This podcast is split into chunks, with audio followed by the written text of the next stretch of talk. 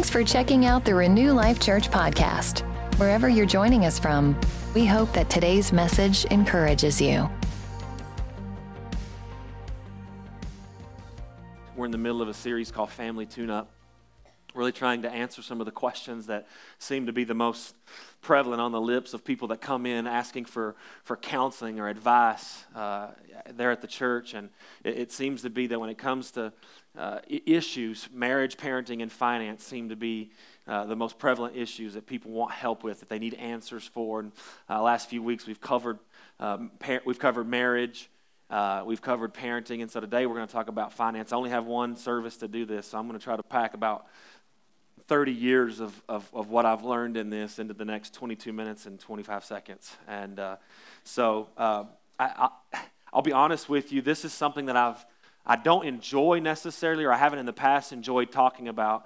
Um, I, I grew up in a culture where, where money was talked about not just sometimes, but money was talked about every single Sunday. Uh, if, you were, if you went to a church where you knew if you went to church, you were going to get two messages that day the money message and another message. Raise your hand.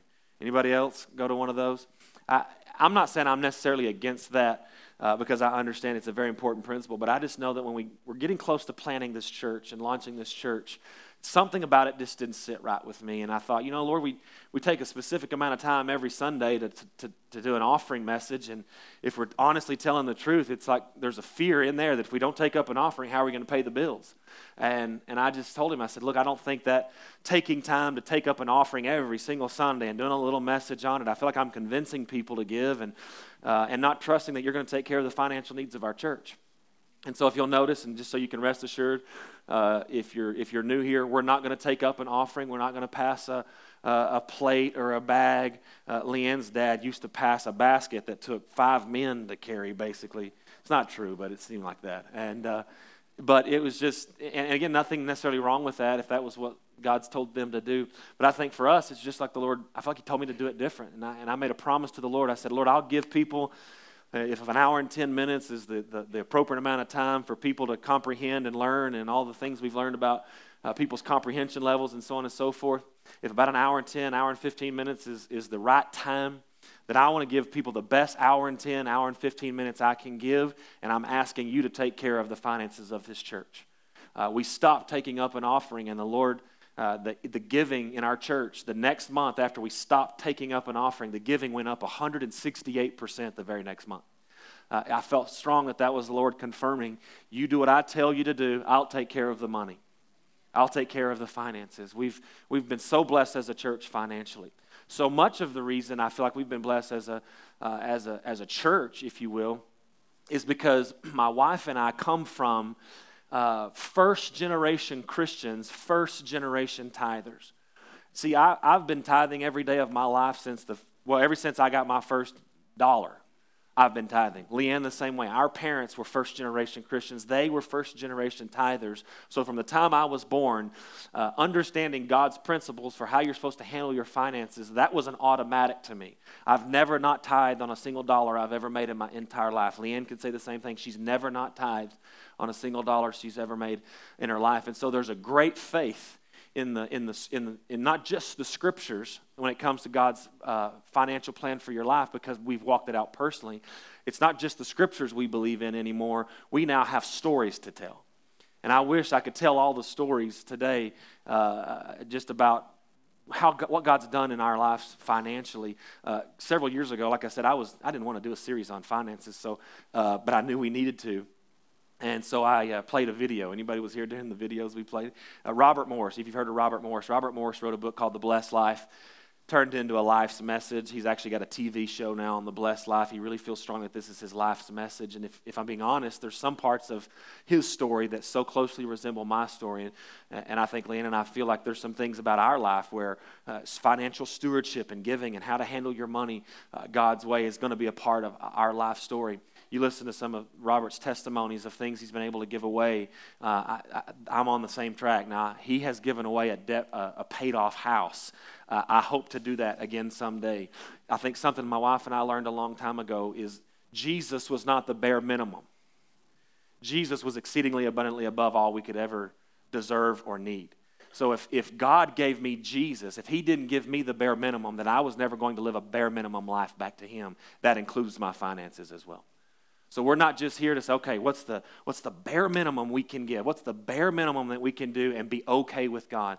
That was never the way we, we, we feel like we were called to live. And sow uh, we've had the privilege of giving away cars and thousands of dollars. I've had the opportunity to wipe out my bank account and so thousands of dollars into somebody else's life. I've had the opportunity to do all expense paid vacations for families and couples and, uh, and, and, and different things like that. And I'm telling you, my faith is set to pay off somebody's house someday, to give away a house someday because that's just, it's the nature of God. God wants to use people, He wants to bless people so radically so that those people in turn can return that favor and bless other people so radically to start breaking this idea that God's not, God's not good. I'll just tell you right now, God's better than you think He is. He's better than you think He is. He, he doesn't have a problem with you having money. In fact, He needs you. Keyword need, not just want. He needs you to have money so that you can do the things that God's called you to do. Uh, on this planet. And so uh, I want to answer some questions today. Three questions. The first question is what does the Bible say about your money? The second question is who is affected when we don't choose the who is affected the most, I should say, when we don't choose the biblical model uh, uh concerning our finances. And the third question is how does it affect the way God feels about you when you don't? When you don't follow God's plan for your financial, uh, for your finances and with your money, how does that affect you? Now, I'll be honest with you, the first service, because of time, I answered one of those questions, but I intend to do a little bit better job and, and get to all three today. Uh, one of the most famous scriptures in all the Bible when it comes to, to money is Malachi chapter 3, and I want to read that right quick. In Malachi chapter 3, starting in verse 8, it says, Will a man rob God? Yet you've robbed me. But you say, In what way have we robbed you? In tithes and offerings you are cursed with a curse, for you have robbed me, even this whole nation. Bring all the tithes into the storehouse, that there may be food in my house. And try me now in this, says the Lord of hosts, if I will not open for you the windows of heaven and pour out for you such a blessing that there will not be room enough to receive it. And I will rebuke the devourer for your sake, so that he will not destroy the fruit of your ground, nor shall the vine fail to bear fruit in your, for you in the field, says the Lord of hosts. All nations will call you blessed, for you will be a delightful land, says the Lord of hosts we're introduced to the concept of tithing. Tithing means 10%. A tithe is 10%. Uh, and so and he says, bring the tithe where? To the storehouse so that there's food in his house. If you had to take a guess of what's the storehouse or the house of God here on earth today, what would you think it would be? The church. That's the way I see it. Some don't. Uh, that's the way I see it. So I'm not going to doing a, get into a big theological discussion uh, where that's concerned. It is my belief that the, that the church represents the house of God. I also believe that the church represents the bride of Christ. How many of you guys have heard the, the church called the bride of Christ? I believe with all of my heart that the, the Lord implemented this system of tithing for multiple reasons, but one of those is to take care of his wife while he's gone. If you had to go away on a trip for a long time, would you not think to make sure your wife was taken care of? If the church is his wife, it is my belief that the tithe is something that's called to take care of his wife while he's gone. And that'll bring some. Uh, a whole new perspective on, on that, I believe. Uh, I also want you to understand that tithing was before, it was during, and it was after the law. We talked about how communion, Abraham took communion before it, the, the story of the cross was ever even uh, a figment of anybody's imagination. Melchizedek, priest of the Most High God, brought to uh, Abram this, this, this, this bread and this wine after a great victory with Abram.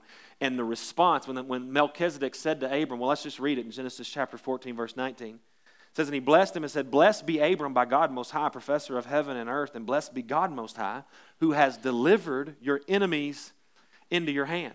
So pre- the priest of the Most High God comes to Abraham and says, Man, you're successful because God is blessing you. God has done all of this for you. Now, notice what the appropriate response, not by the law, there was no law that says you're supposed to tithe. Notice what the appropriate response was from Abraham, Abram, who would become Abraham, the father of our faith. The Bible calls Abraham the father of faith. So notice what the reasonable response was from the father of faith when he was aware of what God had done in his life. It says that Abram gave him a tenth of everything. Tithing was before the law, tithing was during the law, Deuteronomy 14. Verse 22 says, Set aside a tithe, a tenth of all that all your fields produce each year. Then go to that one place where the Lord God has chosen to be worshipped. And there again, it's pointing to the church, where to take that tithe. And there in his presence, eat the tithes of your grain, wine, and olive oil, and the firstborn of your cattle and sheep. Do this so that you may learn to honor the Lord your God always. Can I just ask you this question as we're talking about tithing? Do you think that if we don't tithe, somehow the lights in heaven are going to get shut off? Do you think that the Lord's sitting here going, "Gosh Almighty, I don't know. I know I'm the, I know I own the cattle on a thousand hillsides, but if they don't start tithing, I'm going to have to sell off some cattle. I'm going to own the cattle on 500 hillsides where it's all said and done." How many guys think that? Do you think God needs your money? You think God needs our money? No, God doesn't need our money. So this isn't talking about God needing our, our money. Tithing was after the law. Uh, let me just say this and this is a bit of a sobering thought. If Jesus himself were to show up here today, let's just say we're all sitting here, and Jesus were to walk in, and he came up here and got this cool little microphone that I get to wear every week. And he said, looked at every single one of us in here and said, I showed up today to tell you I want you to tithe. If Jesus said, I want you to tithe, would you tithe? here's the thing this is what's hard sometimes to wrap our minds around.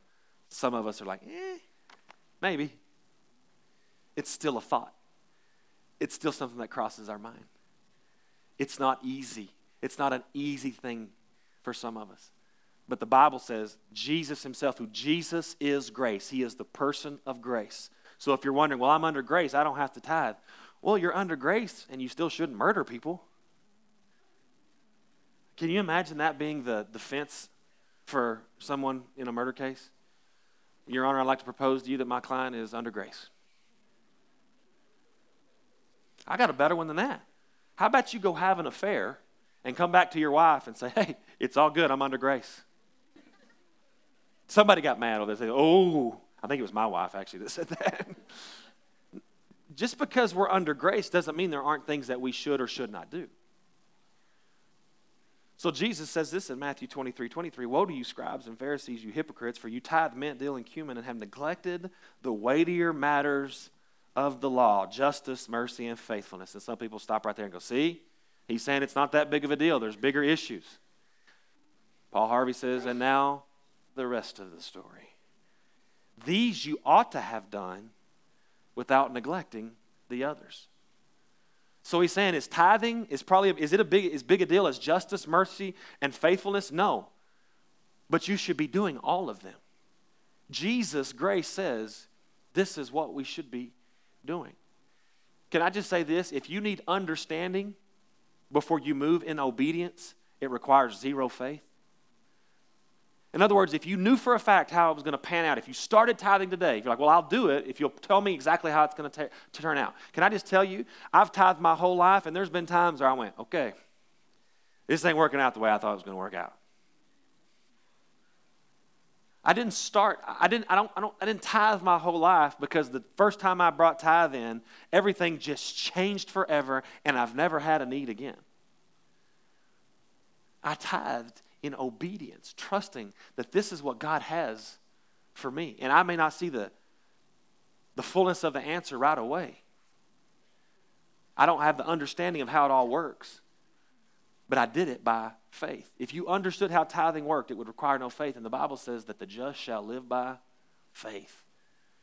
That it's faith that pleases God. It's impossible to please God without faith. Thanks, thank you for all the amens right there. I appreciate all those, all zero of them. Uh, let's just, I want to talk about three supernatural things that happen after, based on the scriptures that we just read. You need to understand the three supernatural things that happen when you tithe. Now, I brought out this uh, amazing little prop here, and we have 10 apples. This red apple represents the tithe. When we choose now, first of all, what you have to understand is this may be in your hands, but it does not mean it belongs to you. That tithe always has been His. It may be in your hands, but it is still His. We'll learn later in this service that actually all the apples are His. But just for this particular point, this one, it is not yours to do with it what you want, it is His. The Bible says, bring the tithe. Some translations say, return the tithe. You don't return something that's yours. If I were to hand somebody the keys of my truck, if they brought those keys back, they were returning to me what was already mine. The tithe is to be returned. But here's what's uh, amazing that happens when I take this tithe and I say, okay, I'm going to return this to the church, to the house, to the bride of Christ. I'm going to take this back where it belongs. Something supernatural happens, and now these nine green apples can now do more than these 10 apples could ever do. The Bible says when we tithe, God blesses the nine.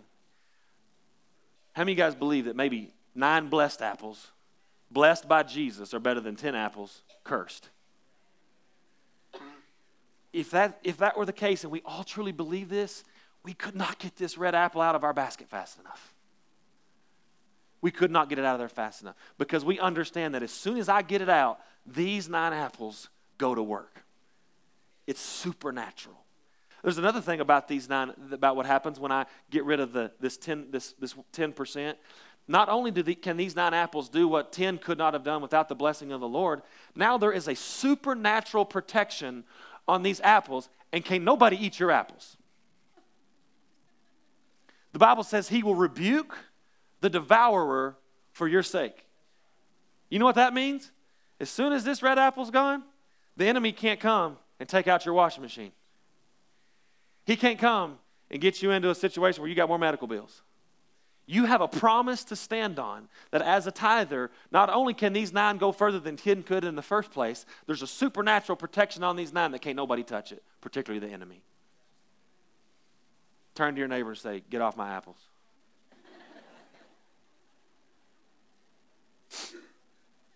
That's what it does.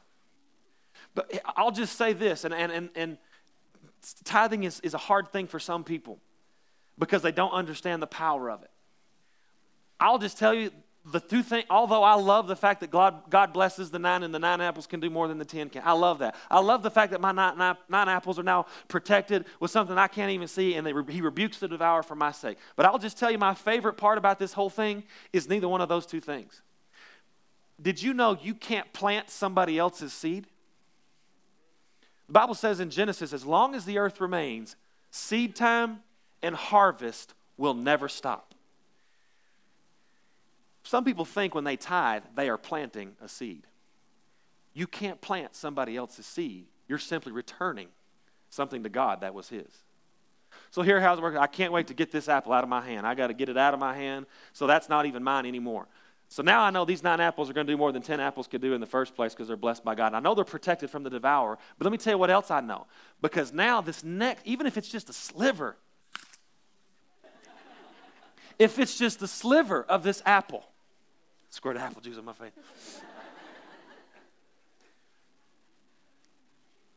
this is now a seed. This has the power, according to the scripture, when I plant a seed, it has to produce a harvest. How many guys know when you plant an apple, an apple seed, you don't sprout up one apple. You sprout up a tree full of a bunch of apples with a bunch of more seeds in those apples. Now, this little sliver, what I do with that next piece, because I'm not a bare minimum Christian, because I don't want to give the bare minimum. He didn't give me the bare minimum. I don't want to give him the bare minimum. I now understand that I have something extremely powerful in my hand that when I plant this, according to Scripture, I can receive some 30, some 60, some 100 fold return on this little sliver of apple. I can't, I can't access by faith the return on that red apple. It wasn't mine to sow in the first place, but this one is. There's power in this one. It's incentive from our Heavenly Father to not live bare minimum. Some people say, well, I think you should. I don't, I, I, you're, you're starting to sound like one of them prosperity preachers. Well, the Bible says he delights in the prosperity of his people. So if I'm a prosperity person and prosperity is in the Bible, I guess I'm one of those. And if you're not, which one are you? See, the Bible tells me in Hebrews, Josh talked to us about this, I think it was last week. You want to know what real faith is? Real faith isn't just believing in God. Bible says that real faith is those who come to God must believe a couple things. One, that He is who He says He is, that He is God. And two, that He's a rewarder of those that diligently seek Him and His ways. When you, when you get involved with His plan for your financial life, you are diligently in pursuit of His, of his ways. Therefore, you have a reward coming, whether you like it or not. And if you don't like yours, you can give it to me because I know what to do with them.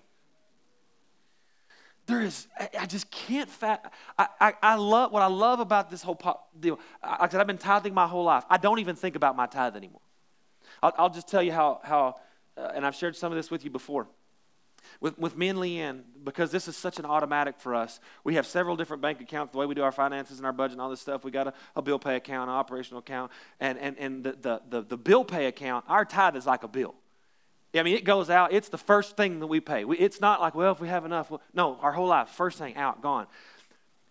But because I understand the power of those green apples right there, we have a whole nother account with a whole nother card. It's our giving. It's our giving. And I'm telling you, I am I get I cannot tell you how excited I get about that, that account. Regularly I go to Leanne, hey, I want to do this thing.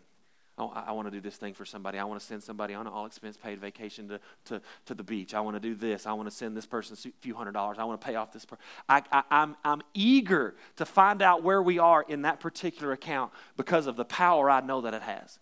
Now, before you start saying, well, you're just, sounds to me like now you're just giving to get. Okay, let me tell you how, where all this came from.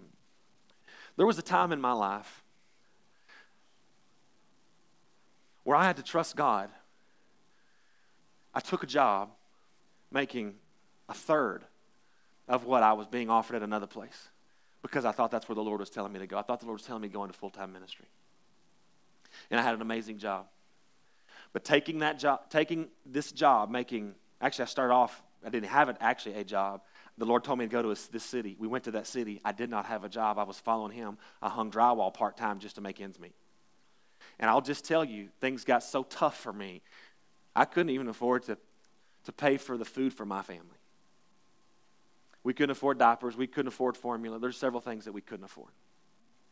And the Lord brought a man into our life that every single Sunday would walk up and hand me a $100 bill.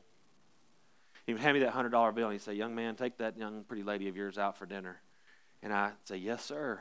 We're going to Burger King as soon as we are done with this service because I had to take $25 of it and buy lunch, and I had to take $75 of it and help, help, help pay our bills. It was, it, it was God supernaturally taking care of me, saying, You just trust me, I'll take care of you. And it happened in a supernatural way. Well, several years ago, uh, the Lord was, I, w- I was just kind of in a conversation with the Lord. And I heard the Lord speak to me very clearly. I don't mean it was an audible voice, but I knew strongly the Lord was speaking to me. And the Lord said to me, What's your new number? And I knew immediately what he meant. And at that time, here's what he was asking me How much money would someone have to bring you every single week to have the same impact in your life that that $100 bill used to have in your life? And all of a sudden, my eyes just welled up in tears because I realized it would have to be a whole nother zero. It was, it was, it was not even close. And I also realized that now I was in a position where I could pick up a $100 bill. And every week of my life, I could give somebody a $100 bill. And I could also give my wife a $100 bill. And so we started this several years ago, keeping $100 bills in our wallet, giving them away on a regular basis. And it was in that moment when I was, the Lord was showing me and reminding me of what He did and what He had done in my life because of my faithfulness to get rid of that red apple and to trust Him no matter what. That I was not even in the same place of life. I was at a place I couldn't even, couldn't even believe. And so I, I, I just, I kind of made this promise to the Lord, and I went and talked to Leanne about it, and she was on board. And that was when we decided that for the rest of our life, we're going to increase our giving by 1% every year for the rest of our life. Because I understood not just the power of this apple, but how God wanted to use these apples in my life, these extra apples that I had in my life, to demonstrate His goodness to His people. God wants to use even money to bring people in to the saving knowledge of Jesus Christ. I'm just telling you right now, there I am I am planning I am planning. There's things I'm doing right now. I'm planning. I, have talked with Leanne. We're, we're, we're, sticking back money just because there's somebody I want to give an, a, a, a significant amount to. Because I understand that. And let me just say this it's not about me giving to get. I love to do it. And because I love to do it, and the Lord keeps giving me more, I know I'll get to continue to live this. The Bible says that He'll provide seed, not to the eater, He provides seed to the sower.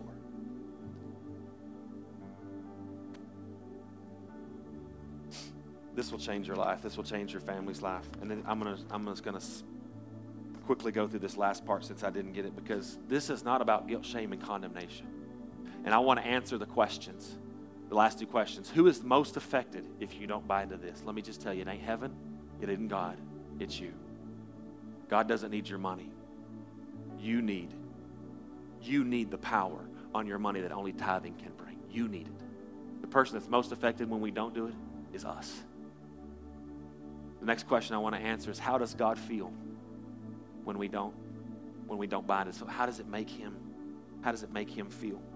In Luke chapter 15, there's a Jesus is answering this question with a parable, and it's the only time in Scripture he uses three stories to answer one question. And he tells the story, and I'm going to briefly go, go over this. He tells the story of a lost sheep, a lost coin, and a lost son. Raise your hand if you've heard those, one of those stories before. You know where, kind of know where I'm going with this. I find it interesting that the sheep and the coin and the son were already things that were possessed by the master before they were lost. We've used these stories as analogies for how God feels about people who aren't saved yet. Yet he calls his sheep, he calls us his sheep. The coin already belonged to the woman, and the son already belonged to the father. Maybe, just maybe, this isn't just a story, and I have no problem using this story to talk about how God feels about lost people who haven't come to the saving knowledge of Jesus Christ. But maybe, just maybe, He's also talking to people who are already possessed by Him that aren't following His ways and find themselves in a place where they too are lost again. So now that we see that this story could be talking about more than just people who aren't saved, now we can say, okay, Lord, what would you what are you saying to me in this story? I'll just read the story of the lost son. To illustrate the point further, Jesus told them the story man had two sons. The younger son told his father, I want my share of your money now before I die. So his father agreed to divide his wealth between his sons. A few days later, his youngest son packed all his belongings and moved to a distant land. And there he wasted all of his money on wild living. Isn't it clear we're talking about money here?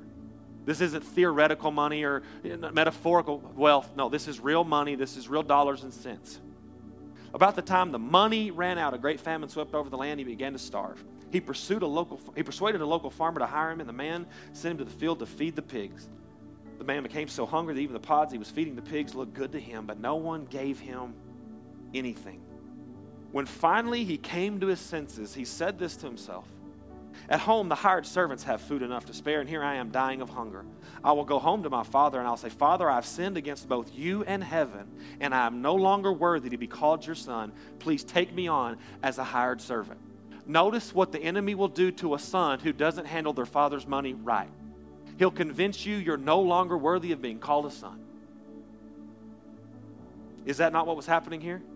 Did a son not take possessions that his father entrusted to him, and did he not misuse that money?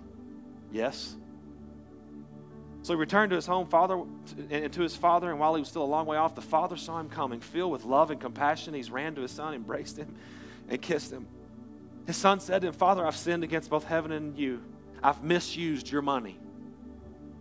All that you've worked so hard and entrusted me with, I have misused, I have wasted, and I have blown it. Father, I've sinned against both you and heaven. I'm no longer worthy to be called your son. But his father said to the servants, Quick, bring the finest robe in the house and put it on him. Get a ring on his finger and sandals on his feet, and kill the calf that you've been fattening. We must celebrate with a feast, for his son, this son of mine was dead and now returned to life. He was lost and now he's found. So the party began. How does God feel about you when you don't handle his money the way he tells you to handle his money? The same exact way he does if you do.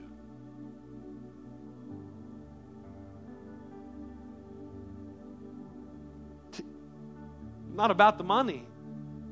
His, love's, his love for you is not connected to your money. His love for you is not connected to whether you tithe or not. But just like Jesus told the disciples, pray heaven to earth, there's a way that you can experience the prosperity that only exists in heaven here on earth when you do your finances and handle your money the way He calls you to handle your money. It will not change the way He feels about you, it will not change how much He loves you. The only thing it will change is how much of Him you enjoy on this earth. You have to know this. I could sit up here and talk about, boy, oof, I don't know, he's going to be frustrated. He's going to be disappointed. He's going to be angry. But it would be contrary to the nature of God. No more than any other sin you could ever commit, no matter what you do, it will not change how the Father feels about you. We just have to understand the Father has so much more for us than just does He love us? And am I going to heaven? I had a guy, I'll, I'll close with this. I had, a, I had a guy tell me the other day. He said, Well, I'd had a great conversation with a, a couple of young men, and they were raised in the church. Their dad's a preacher, and boy, they just seen everything there is, is about church, and they just kind of got burned out. And this guy just told me, he said, You know, he just figured uh, God loves him no matter what he does, that him and God are good. He wasn't going to go to church no more. He wasn't going to do some of those things anymore. And he just believes God just loves him just like he is, and he's just going to live the way, his life the way he wants to live his life. And I sat there and, and, I, and I thought to myself, of course, this was not a person that I could have a conversation with. They were not open. They were actually acting like that sounded like a great idea. And I just thought to myself, did Jesus die? Did Jesus die just so I could live the rest of my life doing whatever I want, scraping by on the bare minimum of His acceptance of me, knowing that I'm going to get to go to heaven, but just going to live the, re- the rest of my life however I want to? Is that the fullness of the, what the blood of Jesus came to do? And I'll just say this if you truly understand what He did, is that even what you want to do?